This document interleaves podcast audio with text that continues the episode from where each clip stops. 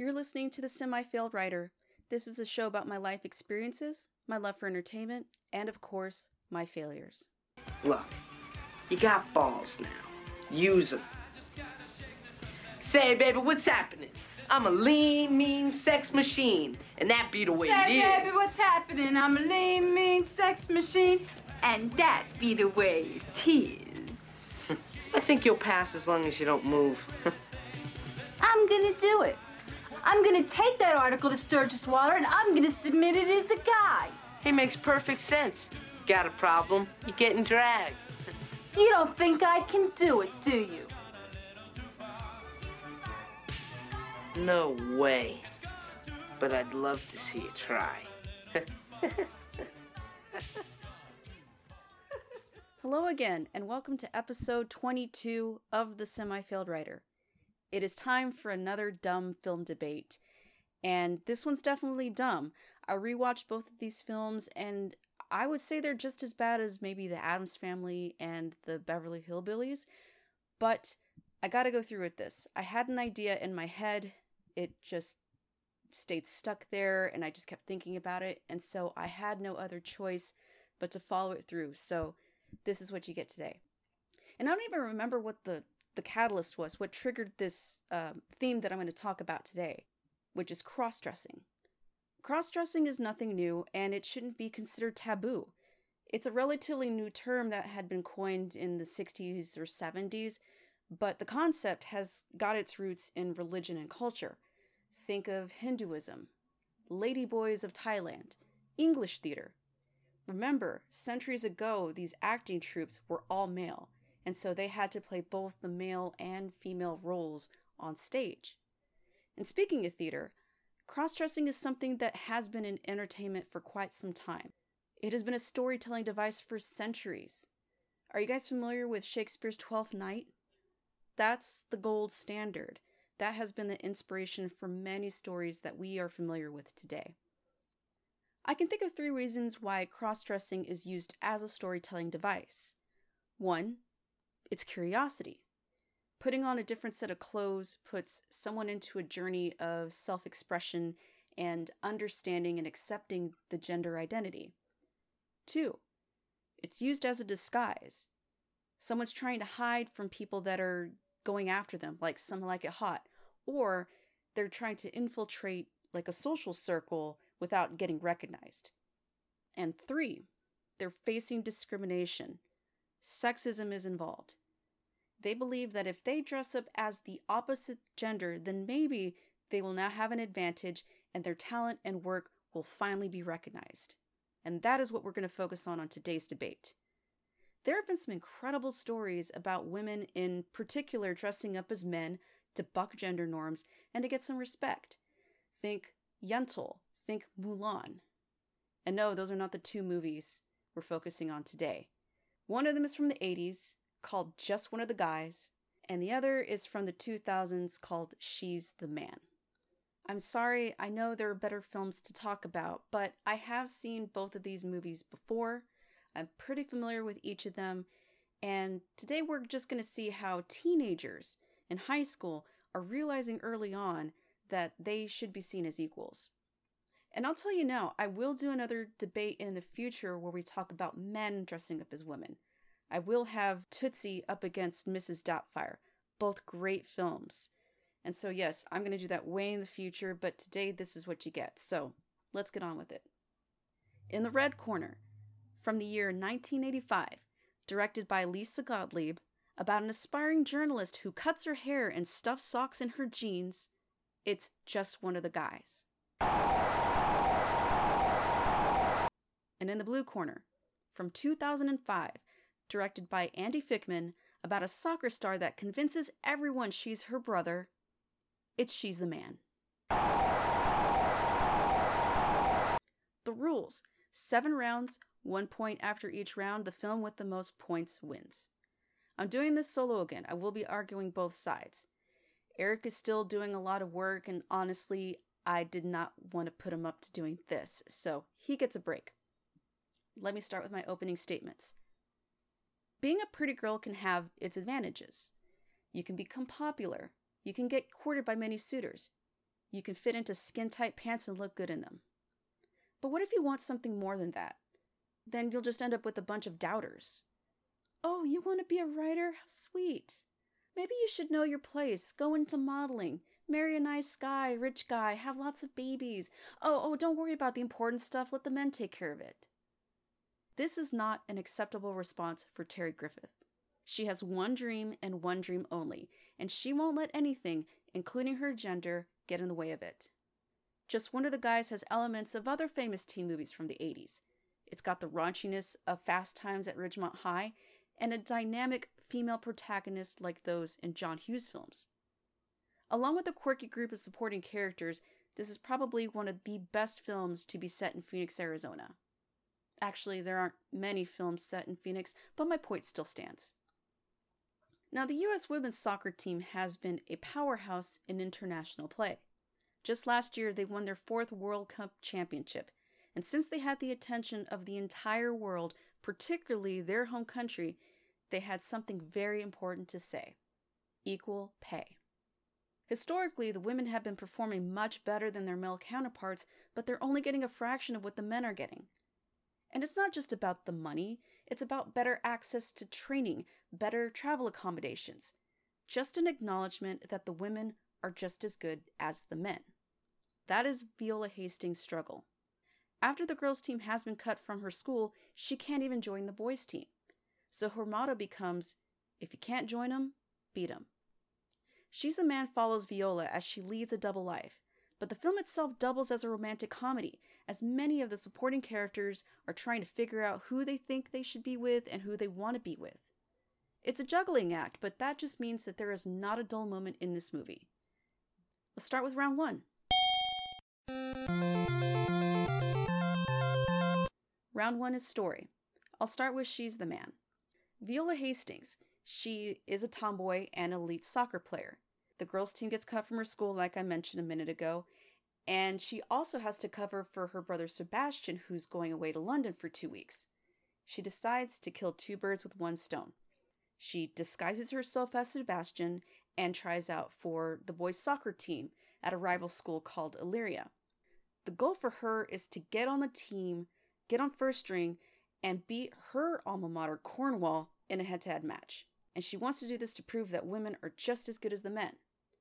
And as fake Sebastian, Viola first has to get accepted by the other guys on the team because she is incredibly awkward and she makes second string on the team. But she gets help from her friends and her love interest Duke to be fully integrated. And about the juggling act I was telling you about, there are a lot of twists and turns, but I will try to have this all make sense to you. Viola starts to develop feelings for her roommate slash teammate Duke, but Duke likes another girl, Olivia. But Olivia likes Sebastian, fake Sebastian, but is willing to date Duke to make fake Sebastian jealous. Viola also has to avoid Sebastian's crazy ex Monique and commit to her responsibilities to Junior League, including volunteering at a carnival and attending a debutante ball. Yes, there is a lot going on, and Viola's cover is ultimately blown, but everything works itself out in the end. She beats Cornwall in a soccer match, she reconciles with Duke, her parents reconcile, and the real Sebastian dates Olivia. Now, something I really liked about this movie and the story is that it's a very fast intro. We establish very quickly who Viola is, what her challenge is going to be. It establishes the relationship between her and her brother, her and her mother, her and her ex boyfriend, everybody. And then it goes into a quick montage where she's slowly transforming into a man and starting to learn their mannerisms. And so, minute 12, boom, Act One's over. She's there at Illyria, ready to go. And you know what? I don't think Viola ever gets a break in this entire movie because she has to stay at this new school and be Sebastian 24 7. Every single moment, she has to try to say the right thing and do the right thing in order to keep this ruse. That is dedication. Well, now let's move on to Terry's story. She's an aspiring journalist. She enters a competition, and the prize being an internship at the local newspaper, but she isn't even considered a finalist. A big reason why is because her teacher, her mentor, doesn't have full confidence in her writing and believes she's better off doing something else. Subtext women shouldn't be journalists. So she decides to enroll into another school for two weeks, pretends to be a guy, but still goes by the name of Terry. That's the beauty of having a gender neutral name. And she hopes that the same writing sample will be considered for the internship, but the teacher there also doesn't believe it's good enough, and it has nothing to do with gender. So the next step for her is to write a brand new article, and it'll be about taking a nerdy guy and grooming him to become a confident and charming man. And that guy is Rick Morehouse. But the cooler he becomes and the more desirable he becomes to other girls, Terry gets more infatuated with him. Terry tries to keep this experiment a secret, especially from her college boyfriend Kevin, but her cover gets blown as well. Things still work out for her in the end, she wins the internship, and after some time apart, Rick forgives her for the deception. And what's great about this movie is that Terry cares about winning the internship, but it doesn't feel like that's all she focuses on. It comes close, but you forget sometimes that she is doing all of this for a newspaper gig. A lot of the time, you're seeing Terry developing relationships or losing them. And I feel her developing a genuine connection to Rick. And the movie takes the time to focus on some of the supporting characters and their stories.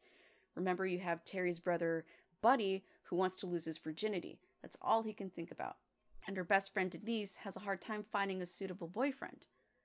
These aren't world changing stories, but you become invested in more than one story.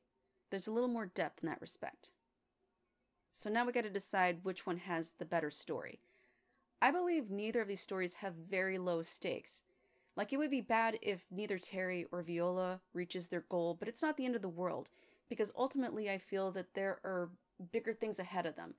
There's still a possibility for Terry to become a journalist, even if it doesn't mean getting the internship.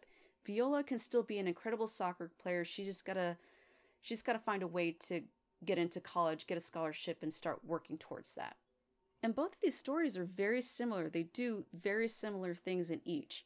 So you have like these women who are attracted to the male version of these people and they're trying to fight them off. You have the scene where it's the shirts versus the skins, and the women are trying to get away from being the skins on the team. Um, they have the scene where both of their worlds collide, and so they have to go back and forth, dressing up as men, as women, and back as men, back as women. And then, of course, the big reveal confirming that they're actually women. Both of them remove their shirts, reveal their chest, and it confirms that they are in fact women. So the thing that we need to consider is the timing of these movies, like the pace of it, and the believability. So I think for She's the Man, it definitely moved a lot faster, and I felt that that was keeping me more engaged because a lot was going on and I had to keep up. I also do believe that someone like Viola would be able to get into another school, disguise herself as a man, and get on that team. I believe Viola has the talent to be able to do that. There's a lot of other stuff that I find hard to believe there, but I'll get more into that later. Now, with just one of the guys, I did find it hard to believe that Terry could skip her own school for two weeks and then enroll somewhere else. But there were two things that I found to be very moving and that I believed more than I did with She's the Man. First, near the end of the film, she has a moment with her, her mentor, Mr. Raymaker. He admits that he had been wrong in underestimating Terry's abilities as a writer, and he apologizes and shows great admiration for her and what she did. And she shows the same respect to him and thanks him for everything that he has done to make her a better writer. So having that mutual respect and adoration for each other was very touching. Now, the other scene is where Rick reconciles with Terry. And many months go by between the time that Rick discovers who Terry really is and the time when they decide to, to get back together. And I totally believe it that at first Rick will be confused, he will be upset, and it will take a lot of time for him to process what had just happened, read Terry's article, and then think about maybe having a future with her because he does miss her. For Duke to reconcile with Viola, it takes a week. He barely has time to process it, and then the very next week he decides to go to her ball and he starts kissing her and happily ever after. And that I don't buy. And so the more convincing story for me is Terry's story. And so just one of the guys is going to get the point on this one. And there's something else I want to bring up too. I find it really funny that in both movies, the only way they, they convince people that they're both women is that they have to flash the girls. Now, there's two things that I, I want to point out about that. One, I would imagine both of them would have had some body wrap around it to flatten the chest so that they don't pop out. And so if they're going to make that big reveal, they'd have to lift the shirt, but then they'd have to unwrap this bandage around them. And I know that doesn't do well for a film. You just want to get to the chase. So suspend your disbelief. But the second thing, too, I imagine these stories taking place in 2020. And I feel like if they did the same thing, men would still not acknowledge that they're women. They would not be convinced. So if you had Terry in 2020, if you had Viola in 2020, and you have Duke and Rick, they're like, no, I can't believe it. You're not a girl. No, you're a dude. And then they both flash the girls, they would still say fake news. Nope.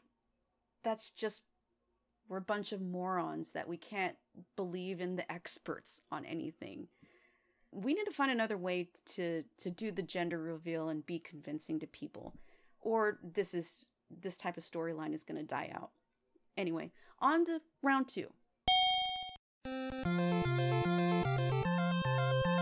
round 2 is dialogue i will start with just one of the guys the thing that i want to focus on is uh, terry's younger brother buddy who i believe has the best lines yes he is a sex crazed maniac that's all he can think about. That's what a teenage boy does.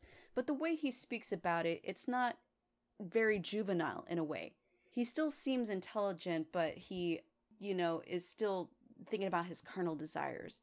And I don't know why this one line sticks out the most, but whenever he's trying to teach Terry how to be more like a man, he's trying to show Terry how to scratch herself in her crotch. And Terry says, Well, my balls don't itch. And he says, All balls itch. It's a fact. I don't know why that stood out, but I feel like he's speaking on behalf of all men about something that they have to deal with every day. The other thing I like about Buddy is his banter with Terry's friend Denise. He's always trying to make advances, always trying to convince her to get with him, and she's finding very creative ways to insult him. So, one of the first times she says, You know, if we were the last men and women on earth, mankind is going to go extinct. Another time she's like, I'd rather pick a name out of the phone book than get with you. So it was funny to have that back and forth. They were almost acting like brother and sister, except there's a sexual element involved.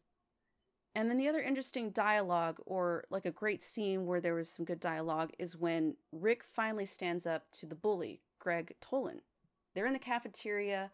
He gets up on a table and he just breaks Greg's ego and trying to figure out like why he likes to bully other people because he's overcompensating and and this and that and then at the very end everybody drops food on him and he becomes a hero but that was a great moment for him to be able to finally get a backbone and stand up to the bully and that really cements his status as a cool guy and of course one line that kept being said over and over is from greg where he says no pain no gain that's just something that sticks with you now as she's a man there's a lot of absurdity in this movie.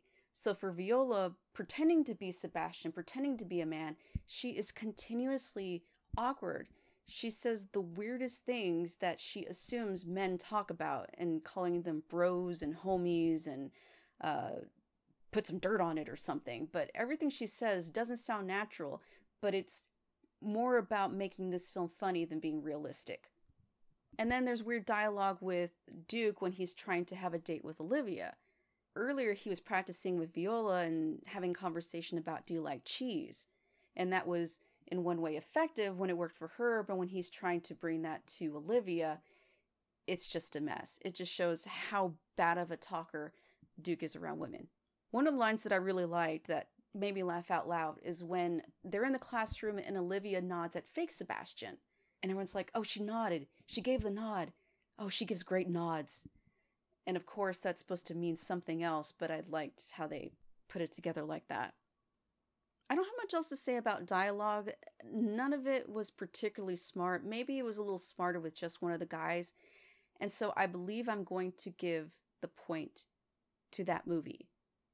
Because everything in She's the Man, it seemed like low hanging fruit. There was not much substance behind anything that was said in that movie.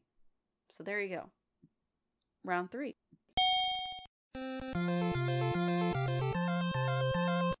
Round three is characters. I'll start with Viola.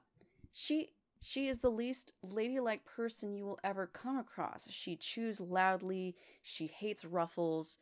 You know, she's a very athletic woman, and you would think that she could do a great job of pretending to be her brother because she doesn't have very ladylike mannerisms. However, she exaggerates a lot when she's expressing herself as a man.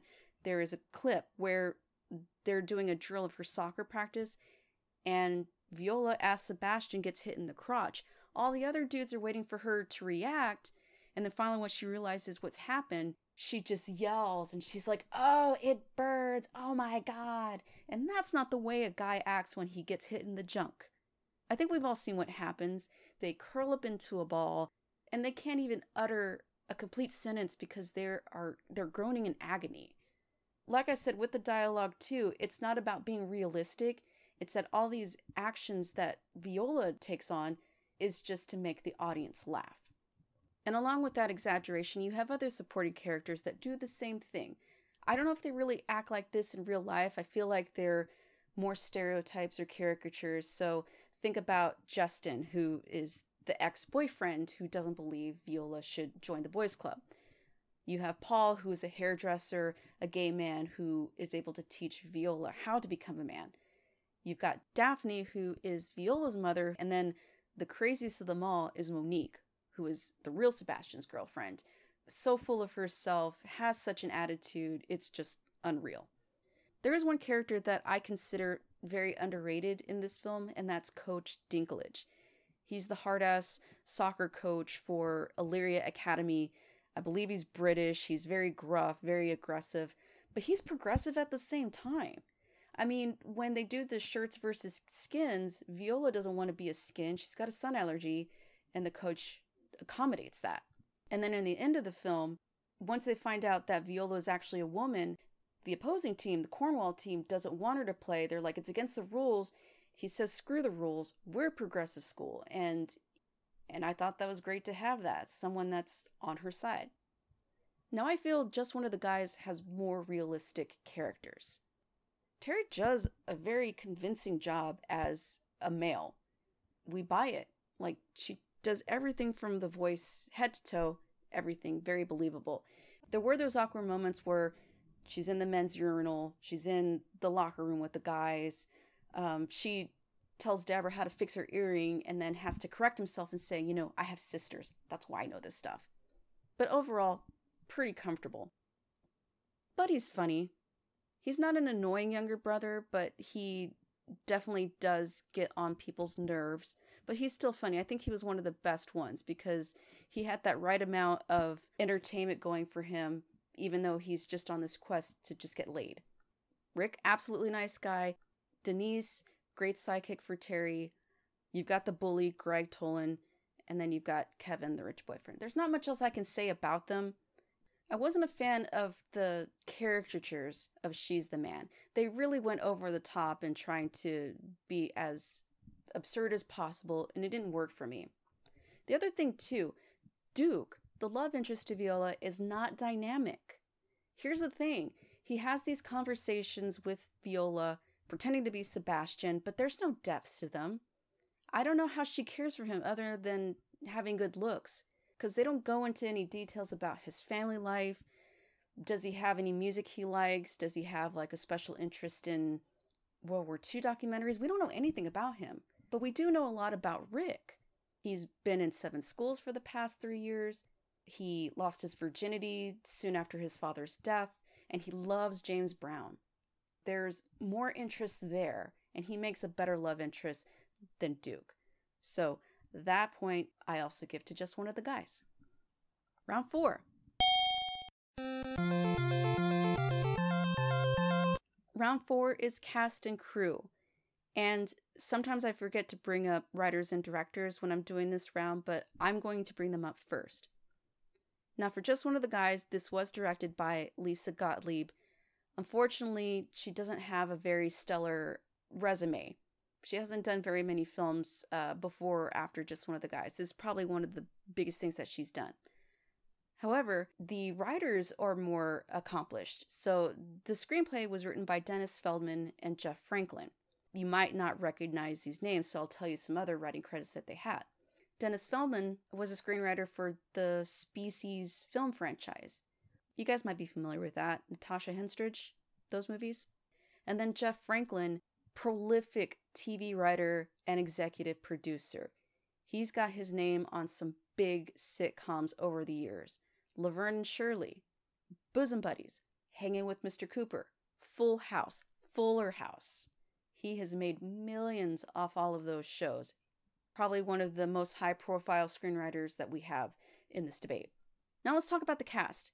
So Terry was played by Joyce Hyser, and again, like Lisa Gottlieb and some others, she doesn't have a huge resume. Last I heard, she's trying to get into screenwriting. She partnered up with someone and is trying to go through that route. We'll see how that goes. But interesting fact about Joyce, she was dating Bruce Springsteen at the time she was filming Just One of the Guys. Now, don't be alarmed. I know she was a teenager in this movie, but I believe she was 28 years old at the time of filming. So, no issue with like being underage or anything like that. And another actor is Billy Jayne, who plays Buddy. And it was funny when I first watched this when I was a kid, I felt like he was related to Kirk and Candace Cameron. Like there's something about his face, maybe it's the eyes, the boyish looks. He looked like he could be a brother to Kirk and Candace, except he didn't find God. I don't think you would see him on a Left Behind film series or anything like that. I believe the actor himself is Jewish. But it took me a while to actually look into this guy's life and realize no relation at all whatsoever. But the most recognizable actor in this movie is William Zabka, Johnny Lawrence. This is just a string of movies that he did in the 80s where he was the bad boy, and he was for sure the bad boy in this one.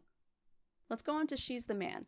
So the director here is Andy Fickman, and one of the most notable things that he has done over the years, he produced, and I believe he wrote for the TV show Kevin Can Wait. One of the screenwriters for this film and the person that came up with the story was a man by Ewan Leslie. And I don't know much about this particular Ewan Leslie, but there is another Ewen Leslie that exists in this planet, and he is an accomplished Australian actor. So if you're familiar with Ewen Leslie, don't get those two confused, okay? But the more successful of the writers are the other two, Kristen Smith and Karen McCullah. This is a writing team that has been around for a long time. They've done a lot of comedies over, well, I should say they've done six successful comedies over the 90s and the aughts. So they're both responsible for Legally Blonde, and now we know that there's a Legally Blonde 3 coming out, and they're attached to that project. They've also written the screenplay for The House Bunny, 10 Things I Hate About You, also inspired by a Shakespeare play, and Ella Enchanted. So there you go.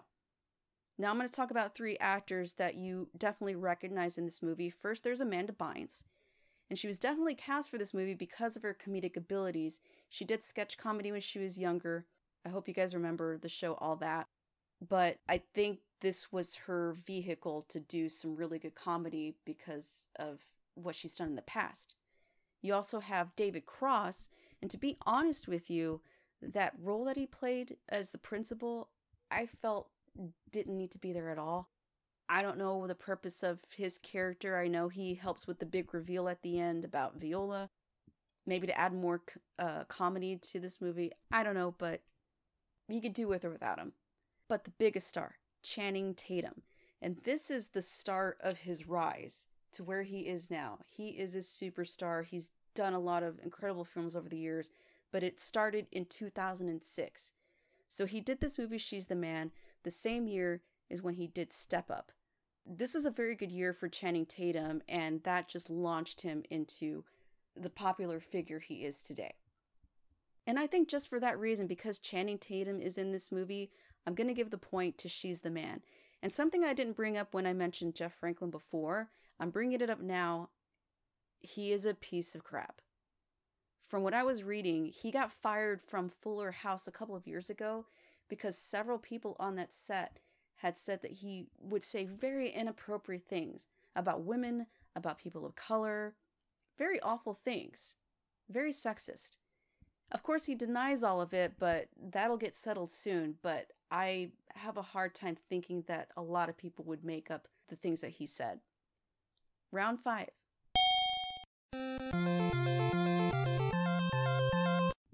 Round five is music. I looked up the soundtrack to both films, and for She's the Man, there are 26 songs on this soundtrack.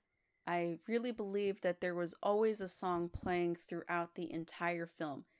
Now, let me give you some of the names of the people that contributed to the soundtrack. I don't have songs, and I apologize, but I do have the artists. You have Joan Jett and the Blackhearts, Shaggy, Slightly Stoopid, Chali 2na, Goldfrapp, The Veronicas, OAR, The All American Rejects, OK Go, and Ray LaMontagne. All of these artists come from different genres. You've got R&B, you've got folk, you've got rock. All of you will ha- at least identify with one of those artists. You would at least recognize one of those names. I don't know if I have much more to say about that except that they did use a wide variety of genres and it supported more of the story in that respect. Now, just one of the guys, of course, is set in the 80s. All of these songs are very much in the style of 80s music. Um, the only two artists that I recognized, well, there were three, but two of them I want to bring out right now Iggy Pop and the Stooges and Lindsey Buckingham, formerly of Fleetwood Mac. I think there are about 12 to 16 songs on this soundtrack, and I actually looked up every single one of the songs on Spotify. They are not available. Only the ones I mentioned from Iggy Pop and from Lindsey Buckingham. I believe the most popular song that Lindsey did as a solo artist was Trouble, and that was featured in this film. There is a theme song to this movie. There is a song called Just One of the Guys, and that was performed by an R&B group called Shalamar. And this is what I want to highlight here. Shalamar was an R&B group back in the 70s and 80s, and they have contributed some songs to some really successful films in the 80s. They contributed a song to Footloose, and I'm sorry I don't have the names in front of me. And then they also contributed a song to Beverly Hills Cop. In fact, they got a Grammy Award for the song that they introduced in that movie. Now, not only is Shalamar known for their music, they're also known for their dancing. One of the main figures of that group, his name is Jeffrey Daniel. He made famous a dance move called Body Poppin'. And so if you go online, you'll see some of his dance moves, and he's quite impressive. He is so impressive, he got the attention of Michael Jackson.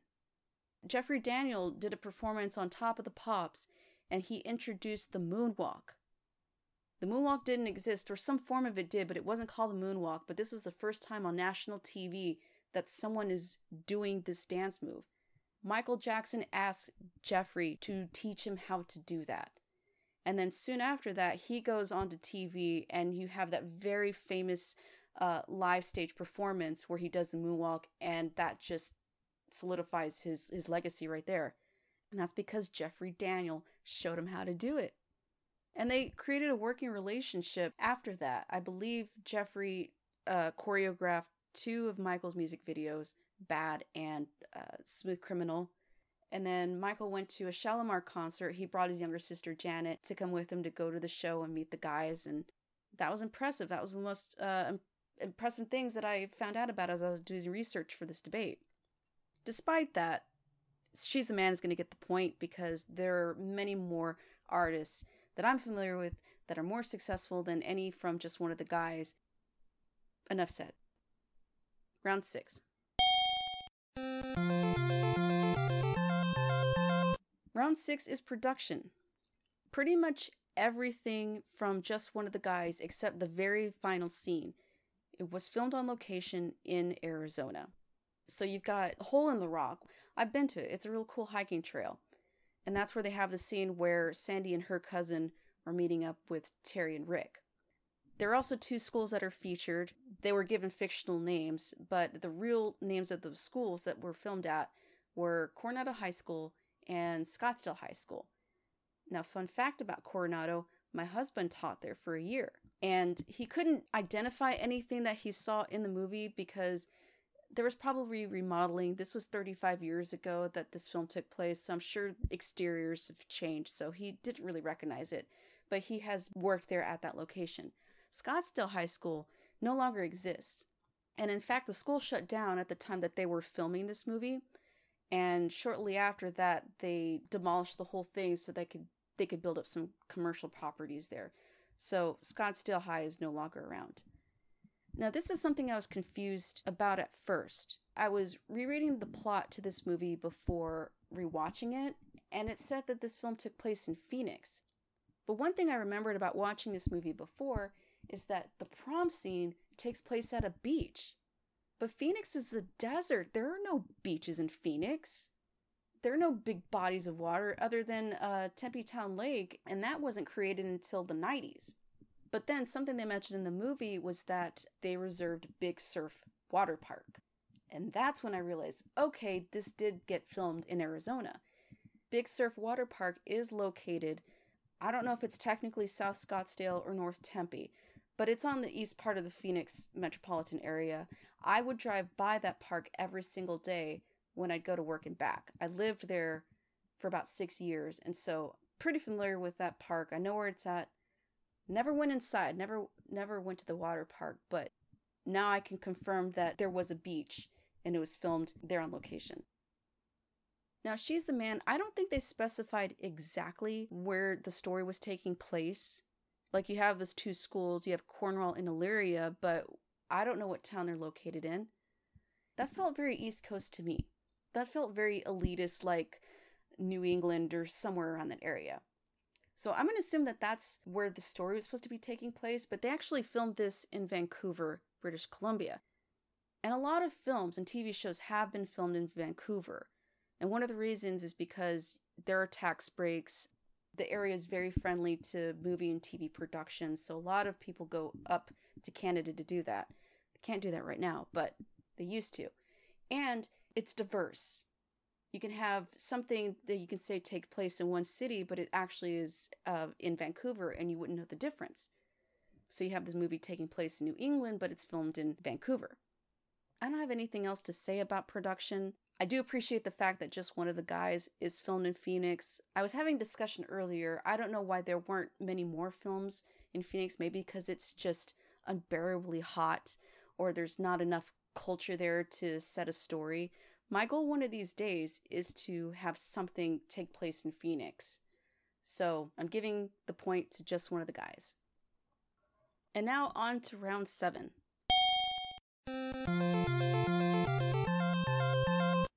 Round seven is legacy. For She is the Man, I feel like the thing that we're going to remember most out of anything in the film is that it starred Amanda Bynes and Channing Tatum. Amanda Bynes has been going through some stuff lately, and I think she's kind of coming around now. She's on the mend. Hopefully, she can get things back to normal. But she had this great career early on. She did a lot of these teen comedies. She had the timing. She fully committed to just being as silly as possible, and people loved her for that. So hopefully she can capture that in movies going forward if she ever wants to or gets the opportunity to do acting again. And like I said earlier, Channing Tatum is now a superstar, and it started with 2006. Actually, for me, it started with the Mountain Dew commercial that he did. Like, I just never forgot that face ever since then. But as far as his acting goes, it started with Step Up and She's the Man. So when we look back and think about his body of work, that movie is going to come up. So the legacy here has more to do with those two actors than anything else. Now, for just one of the guys, I don't think. You know, Entertainment Weekly put this as one of its top uh, 50 teen movies of all time, teen comedies. I want to I want to say to be more specific. I don't know about that. I don't know many other people that have watched this movie, but it's one of those that I still remember watching when I was much younger. Because it came on TV a lot. I was feeling uncomfortable seeing nudity because Terry had to show off her boobs, he had all these Playboy posters put up in his room, and I just didn't get any of that, and I didn't know what the purpose of any of it was. It didn't matter to me. But what stood out was that this was the first time I witnessed cross dressing in a movie. I found it very interesting that a girl like Terry, such a pretty girl, was willing to do something so unique and so outrageous as to dress up as a guy to get what she wants. I had never seen anything like that. But now that I'm more familiar with movies and TV, I know that that's not a, a novelty anymore. There are many other instances where that's happened, but at the time, it left an imprint on me because I was so young. So the legacy to me, I believe, is not as important as as the legacy for these actors that we're familiar with, Amanda Bynes and Channing Tatum. So I'll give the point to She's the Man. And I believe that is the end of the debate. If you kept score, it was 4 to 3, just one of the guys, the winner. Now, I feel like within these recent years there has been more discussion about gender identity and also gender equality. But I think for the time being, I think we're still going to have movies that have this type of storyline where a girl is disguising herself as a guy. I mean, we just had a live action remake of, of Mulan. But the reason why there's still going to be a need for that story is because gender inequality still exists. Some people don't believe it still exists, but it does. We still have wage gaps. We still have women getting passed over for promotions over men. And so you have women everywhere continuing to fight, continuing to demand to be treated as equals along with the men.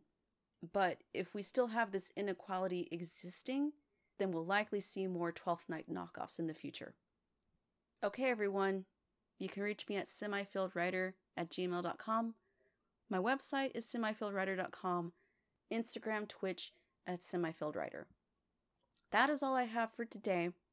I hope all of you will have a lovely two weeks, and I will talk to you again very soon. Take care.